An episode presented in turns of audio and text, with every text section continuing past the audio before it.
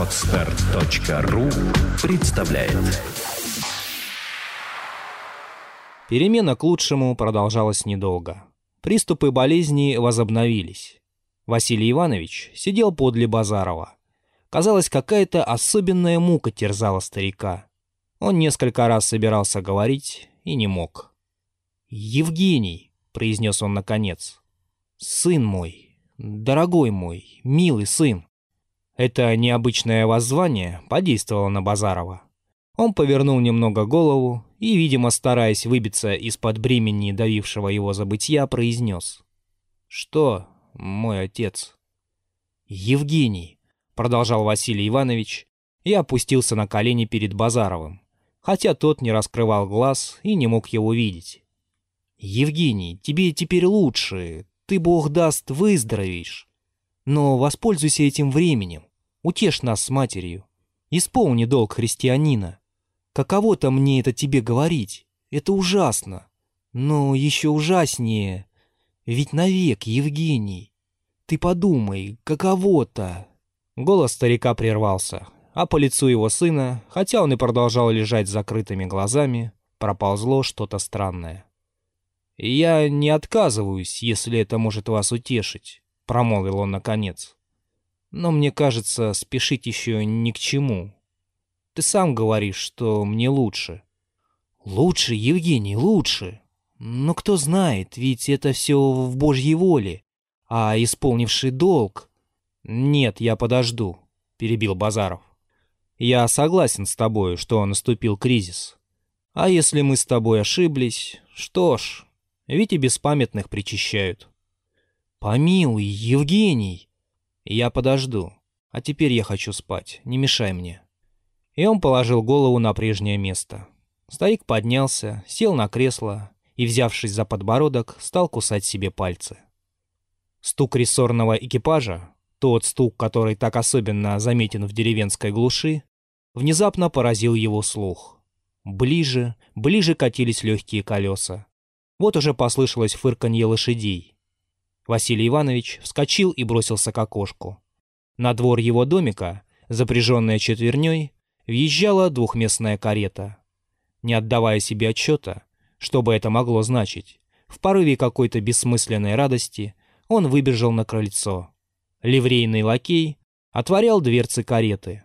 Дама под черным вуалем, в черной мантилии, выходила из нее. «Я Одинцова», — промовила она. «Евгений Васильевич жив? Вы его отец? Я привезла с собой доктора». «Благодетельница!» — воскликнул Василий Иванович и, схватив ее руку, судорожно прижал ее к своим губам. Между тем, как привезенный Анной Сергеевной доктор, маленький человек в очках с немецкой физиономией, вылезал не торопясь из кареты. «Жив еще, жив мой Евгений, и теперь будет спасен! Жена, жена! К нам ангел с неба!» «Что такое, Господи?» пролепетала, выбегая из гостиной старушка, и, ничего не понимая, тут же в передней упала к ногам Анны Сергеевны и начала, как безумная, целовать ее платье. «Что вы, что вы?» — твердила Анна Сергеевна, но Арина Власьевна ее не слушала а Василий Иванович только повторял. «Ангел! Ангел!» «Во из дер кранке? И где же пациент?» — проговорил наконец доктор, не без некоторого негодования. Василий Иванович опомнился. «Здесь, здесь, пожалуйте за мной, вертестер гер коллега!» «Уважаемый коллега, немецкий», — прибавил он по старой памяти. «Э-э», — произнес немец и кисло осклабился. Василий Иванович привел его в кабинет. «Доктор от Анны Сергеевны Одинцовой», — сказал он, наклоняясь к самому уху своего сына. «И она сама здесь». Базаров вдруг раскрыл глаза. «Что ты сказал?» «Я говорю, что Анна Сергеевна Одинцова здесь и привезла к тебе сего господина доктора». Базаров повел вокруг себя глазами. «Она здесь, и я хочу ее видеть». Ты ее увидишь, Евгений. Но сперва надобно побеседовать с господином доктором. Я им расскажу всю историю болезни, так как Сидор Сидорович уехал. Так звали уездного врача. И мы сделаем маленькую консультацию. Базаров взглянул на немца. Ну, беседуйте скорее, только не по латыни. Я ведь понимаю, что значит «я моритур». Уже умирает латинский. Сударь, по-видимому, владеет немецким языком? Начал новый питомец из Кулапа, обращаясь к Василию Ивановичу. Их габе. Я имею немецкий. Говорите уж лучше по-русски, промолвил старик. А, так это вот как это. Пошалуй. И консультация началась. Полчаса спустя Анна Сергеевна в сопровождении Василия Ивановича вошла в кабинет. Доктор успел шепнуть ей, что нечего и думать о выздоровлении больного. Она взглянула на Базарова и остановилась у двери. До того поразило ее это воспаленное и в то же время мертвенное лицо с устремленными на нее мутными глазами. Она просто испугалась каким-то холодным и томительным испугом. Мысль, что она не то бы почувствовала, если бы только его любила, мгновенно свернулась у нее в голове. «Спасибо», — усиленно заговорил он. «Я этого не ожидал. Это доброе дело. Вот мы еще раз и увиделись, как вы обещали». «Анна Сергеевна так была добра», — начал Василий Иванович. «Отец, оставь нас», «Анна Сергеевна, вы позволяете?» «Кажется, теперь...» Он указал головою на свое распростертое бессильное тело. Василий Иванович вышел. «Ну, спасибо», — повторил Базаров. «Это по-царски. Говорят, цари тоже посещают умирающих. Евгений Васильевич, я надеюсь. Эх, Анна Сергеевна...» Станемте говорить правду. Со мной кончено. Попал под колесо. И выходит, что нечего было думать о будущем. Старая штука смерть, а каждому вновь. До сих пор не трушу, а там придет беспамятство и... Фить. Он слабо махнул рукой. «Ну что же мне вам сказать? Я любил вас. Это и прежде не имело никакого смысла, а теперь подавно. Любовь — форма, а моя собственная форма уже разлагается. Скажу я лучше, что какая вы славная. И теперь вот вы стоите, такая красивая, Анна Сергеевна невольно содрогнулась. «Ничего, не тревожьтесь. Сядьте там. Не подходите ко мне, ведь моя болезнь заразная». Анна Сергеевна быстро перешла комнату и села на кресло возле дивана, на котором лежал Базаров. «Великодушная», — шепнул он. «Ох, как близко! И какая молодая, свежая, чистая!» в этой гадкой комнате. Ну, прощайте. Живите долго. Это лучше всего. И пользуйтесь, пока время. Вы посмотрите, что за безобразное зрелище. Червяк полураздавленный, а еще топорщится. И ведь тоже думал, обломаю дел много, не умру. Куда? Задача есть, ведь я гигант. А теперь вся задача гиганта как бы умереть прилично. Хотя никому до этого дела нет. Все равно вилять хвостом не стану. Базаров умолк и стал ощупывать рукой свой стакан. Анна Сергеевна подала ему напиться не снимая перчаток и боязливо дыша. «Меня вы забудете», — начал он опять. «Мертвый живому не товарищ. Отец вам будет говорить, что вот, мол, какого человека Россия теряет. Это чепуха. Но не разуверяйте старика. Чем бы дитя не тешилось. Вы знаете, и мать приласкайте. Ведь таких людей, как они, в вашем большом свете днем с огнем не сыскать. Я нужен России. Нет, видно, не нужен. Да и кто нужен? Сапожник нужен, портной нужен, мясник, мясо продает, мясник. Постойте, я опутаюсь. Тут есть лес. Базаров положил руку на лоб. Анна Сергеевна наклонилась к нему. «Евгений Васильевич, я здесь». Он разом принял руку и приподнялся. «Прощайте», — проговорил он с внезапной силой, и глаза его блеснули последним блеском. «Прощайте, послушайте, ведь я вас не целовал тогда. Дуньте на умирающую лампаду, и пусть она погаснет». Анна Сергеевна приложилась губами к его лбу. «И довольно», — промолвил он и опустился на подушку. «Теперь темнота». Анна Сергеевна тихо вышла. «Что?» — спросил ее шепотом Василий Иванович. «Он заснул», — отвечала она чуть слышно. Базарову уже не суждено было просыпаться. К вечеру он впал в совершенное беспамятство, а на следующий день умер. Отец Алексей совершил над ним обряды религии. Когда его соборовали, когда святое мира коснулось его груди, один глаз его раскрылся, и, казалось, при виде священника в облачении, дымящегося кадила, свеч перед образом, что-то похожее на содрогание ужаса мгновенно отразилось на помертвелом лице. Когда же, наконец, он испустил последний вздох, и в доме поднялось всеобщее стенание, Василием Ивановичем обуяло внезапное иступление. «Я говорил, что я возропчу!» — хрипло кричал он с пылающим перекошенным лицом, потрясая в воздухе кулаком, как бы грозя кому-то. «И возропчу! Возропчу!» Но Арина Власьевна, вся в слезах, повисла у него на шее, и оба вместе пали ниц.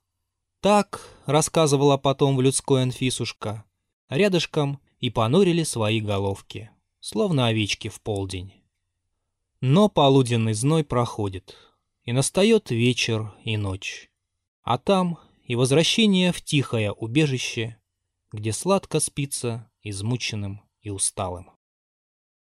Прошло шесть месяцев. Стояла белая зима, жестокую тишиной безоблачных морозов плотным скрипучим снегом, розовым инеем на деревьях, бледно-изумрудным небом, шапками дыма над трубами, клубами пара из мгновенно раскрытых дверей, свежими, словно укушенными лицами людей и хлопотливым бегом продрогших лошадок. Январский день уже приближался к концу. Вечерний холод еще сильнее стискивал недвижимый воздух. И быстро гасла кровавая заря. В окнах Маринского дома зажигались огни. Прокофич в черном фраке и белых перчатках с особенной торжественностью накрывал стол на семь приборов. Неделю тому назад в небольшой приходской церкви тихо и почти без свидетелей состоялись две свадьбы. Аркадия с Катей и Николая Петровича с Фенечкой. А в самый тот день Николай Петрович давал прощальный обед своему брату, который отправился по делам в Москву. Анна Сергеевна уехала туда же тотчас после свадьбы, щедро наделив молодых. Ровно в три часа все собрались к столу. Митю поместили тут же. У него уже появилась нянюшка в глазетовом кокошнике. Павел Петрович восседал между Катей и Фенечкой. Мужья пристроились возле своих жен. Знакомцы наши изменились в последнее время. Все как будто похорошели и возмужали. Один Павел Петрович похудел, что, впрочем, придавало еще больше изящества и грансиньорства его выразительным чертам. Да и Фенечка стала другая. В свежем шелковом платье, широкую бархатную наколкой на волосах, золотой цепочкой на шее, она сидела почтительно неподвижно, почтительно к самой себе, ко всему, что ее окружало. И так улыбалась, как будто хотела сказать. «Вы меня извините, я не виновата. И не она одна, другие все улыбались и тоже как будто извинялись. Всем было немножко неловко, немножко грустно и в сущности очень хорошо. Каждый прислуживал другому забавную предупредительностью. Точно все согласились разыграть какую-то простодушную комедию. Катя была спокойнее всех. Она доверчиво посматривала вокруг себя, и можно было заметить, что Николай Петрович успел уже полюбить ее без памяти. Перед концом обеда он встал и, взяв бокал в руки, обратился к Павлу Петровичу. «Ты нас покидаешь, ты нас покидаешь, милый брат», — начал он. «Конечно, ненадолго, но все же я не могу не выразить тебе, что я, что мы, сколь я, сколь мы, «Вот в том-то и беда, что мы не умеем говорить спичи. Аркадий, скажи ты». «Нет, папаша, я не приготовлялся». «А я хорошо приготовился. Просто, брат, позволь тебе обнять, пожелать тебе всего хорошего и вернись к нам поскорее».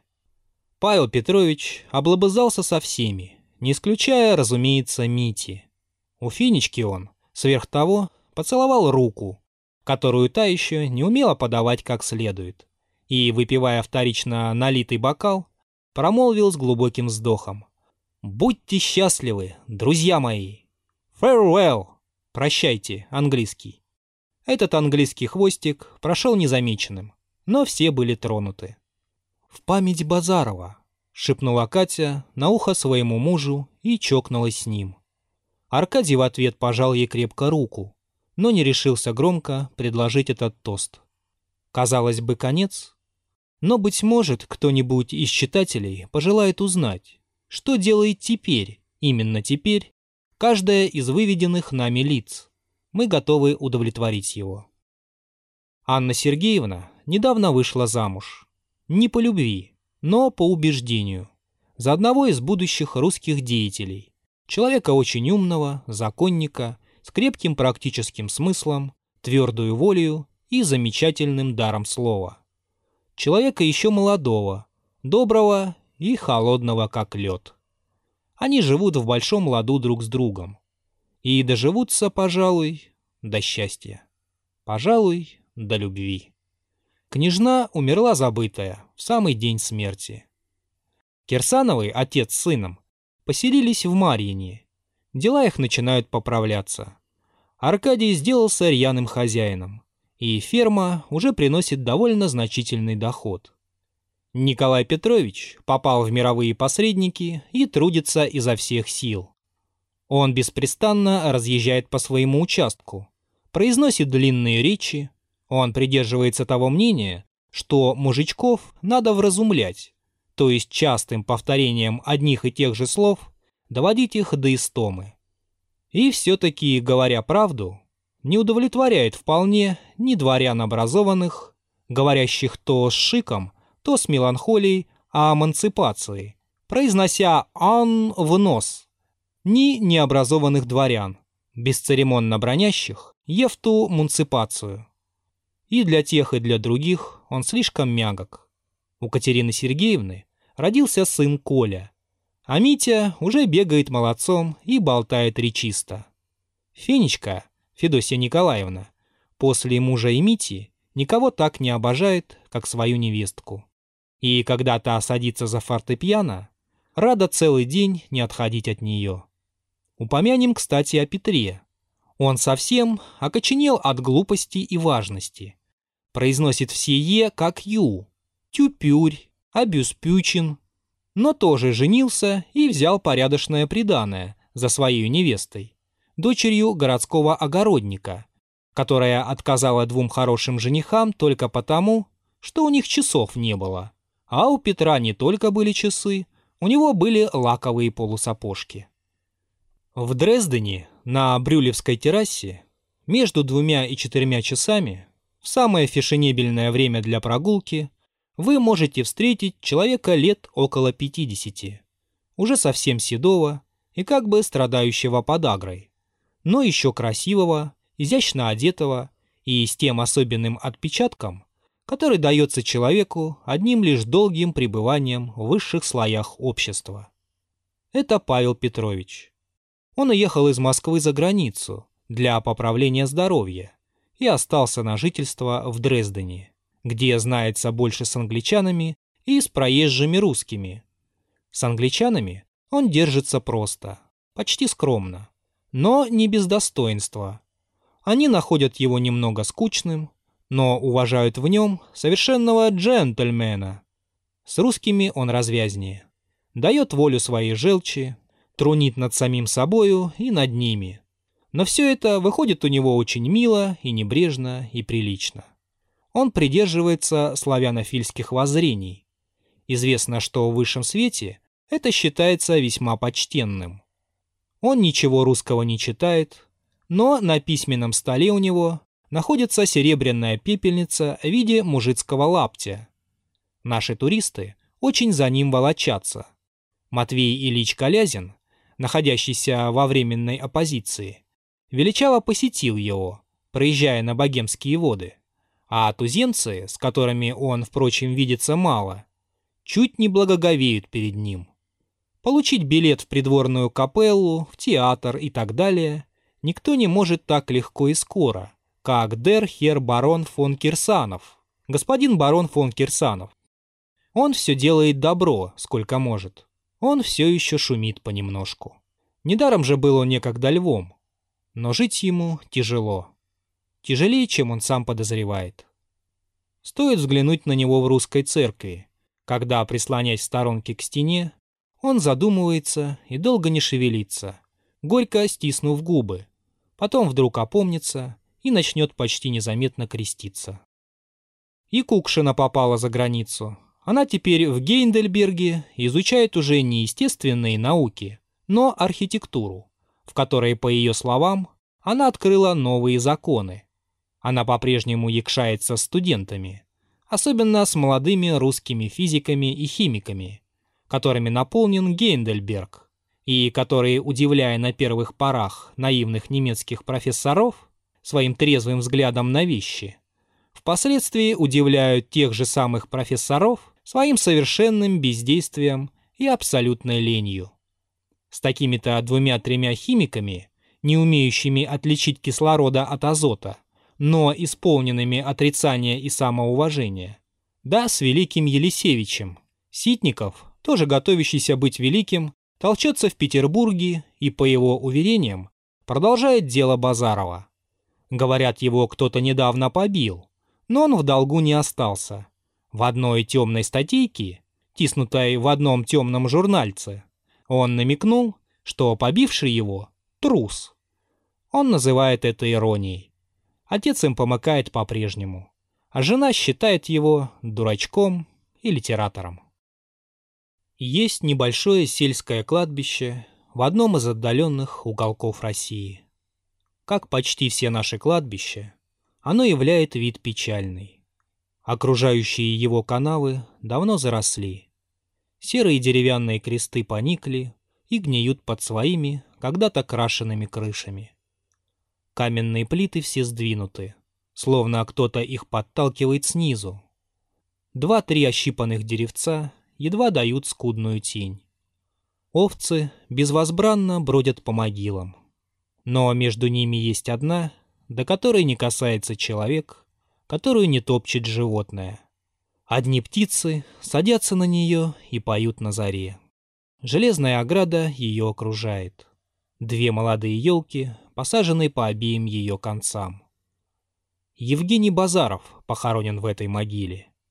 К ней из недалекой деревушки часто приходят два уже дряхлые старичка. Муж с женою. Поддерживая друг друга, идут они отяжелевшую походкой. Приблизятся к ограде, припадут и станут на колени. И долго и горько плачут. И долго и внимательно смотрят на немой камень, под которым лежит их сын. Поменяются коротким словом, пыль смахнут с камня, да ветку елки поправят. И снова молятся, и не могут покинуть это место. Откуда им как будто ближе до их сына, до воспоминаний о нем. Неужели их молитвы, их слезы бесплодны. Неужели любовь, святая, преданная любовь не всесильна? О, нет! Какое бы страстное, грешное, бунтующее сердце не скрылось в могиле, цветы, растущие на ней, безмятежно глядят на нас своими невинными глазами. Не об одном вечном спокойствии говорят нам они, о том великом спокойствии равнодушной природы. Они говорят также о вечном примирении и о жизни бесконечной. Скачать другие выпуски подкаста вы можете на podster.ru